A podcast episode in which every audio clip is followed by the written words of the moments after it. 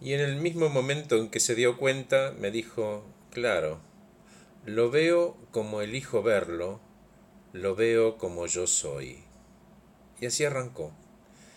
Nos pusimos a conversar y le dije, los modelos mentales son supuestos, son cosas que instalamos en nuestro cerebro como un software y condicionan lo que hacemos y a veces permitimos que nos esclavicen.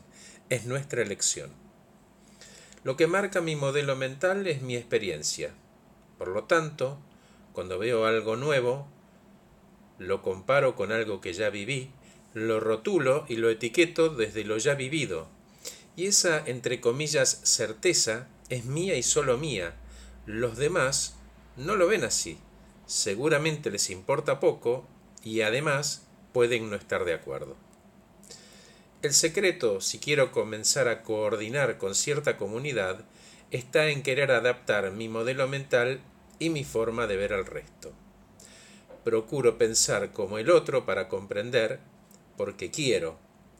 Además me conviene comprender, para alinear mi esfuerzo con el del otro. ¿Y por qué soy tan prejuicioso y emito juicios sin saber? Fácil, es gratis. En lugar de competir con mi compañero de trabajo, si colaboro con él y competimos ambos para afuera, estaríamos coordinando y gestionando con el mismo objetivo. Capaz las acciones son distintas porque somos individuos, pero el objetivo es el mismo. Entonces, abandono ese modelo mental que hasta aquí me sirvió y al cual estoy muy agradecido, ¿no? Eh, pero puedo incorporar nuevos y sanos hábitos. Como que desaprendo para reaprender distinto, como que defragmento y vuelvo a fragmentar desde otro lugar. Y para lograr desaprender hay dos cosas que necesito soltar sí o sí. Dos mandatos debo y tengo.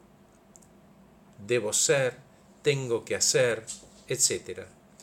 Más allá de ese modelo instalado, del deber, me corro de ahí. Cuestiono y pregunto, ¿tengo ganas? ¿Me conviene hacer estos cambios? ¿Por qué sería el motivo? ¿Y para qué sería el propósito? No es lo mismo por qué que para qué. El acto más sano es cuestionar nuestras creencias, valores, nuestros diálogos internos, los externos también, los modelos mentales. Entiendo que al culpar al otro estoy diciendo todas las soluciones a los problemas están fuera de mí y elijo culpar en lugar de asumir que tengo parte de la responsabilidad.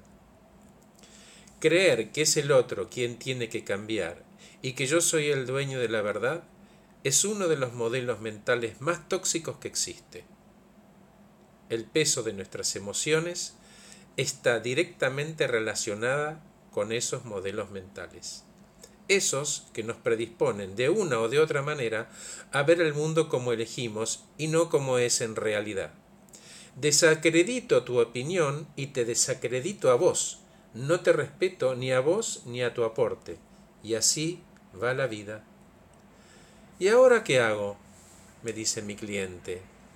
¿Tenés algunas cositas para trabajar? En primer lugar, renunciaría a ese deseo enfermizo de que las cosas sean como vos querés y el resto no sirve. En segundo lugar, incorporaría la información que proviene del otro, ¿no? No ser tan egoístas y tirar abajo ese cerco que no te permite recibir información ajena, para aumentar tu conocimiento y tu conciencia sos consciente que no lo sabes todo y que hay otras opiniones igual de valiosas.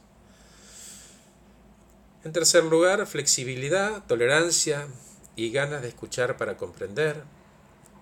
En cuarto lugar, observar cómo hablo, la manera, mi lenguaje corporal y qué reacción veo en el otro por la forma que usé, el tono, la intención, las palabras, mis manos, en quinto lugar, no hables mal del otro, nunca. No insultes, porque te estás insultando a vos mismo. El insulto es tuyo, vos lo largaste, provino de vos. Viví las experiencias de los demás y con los demás sin juzgarlas. Y la providencia te va a enfrentar tantas veces como necesites a eso que te disgusta para que algún día decidas no personalizar y aprender a escuchar sin juzgar. Proba y experimenta y vas a ver que es cierto. Comprendemos y elegimos todo el tiempo y ese proceso duele. Jung dijo muy claro, lo que negas te somete y lo que aprendes te transforma. Gracias por escuchar este podcast, soy Horacio Velotti, acompaño personas eficientes, eficaces y felices. El título de este podcast, Lo veo como elijo verlo, lo veo como yo soy.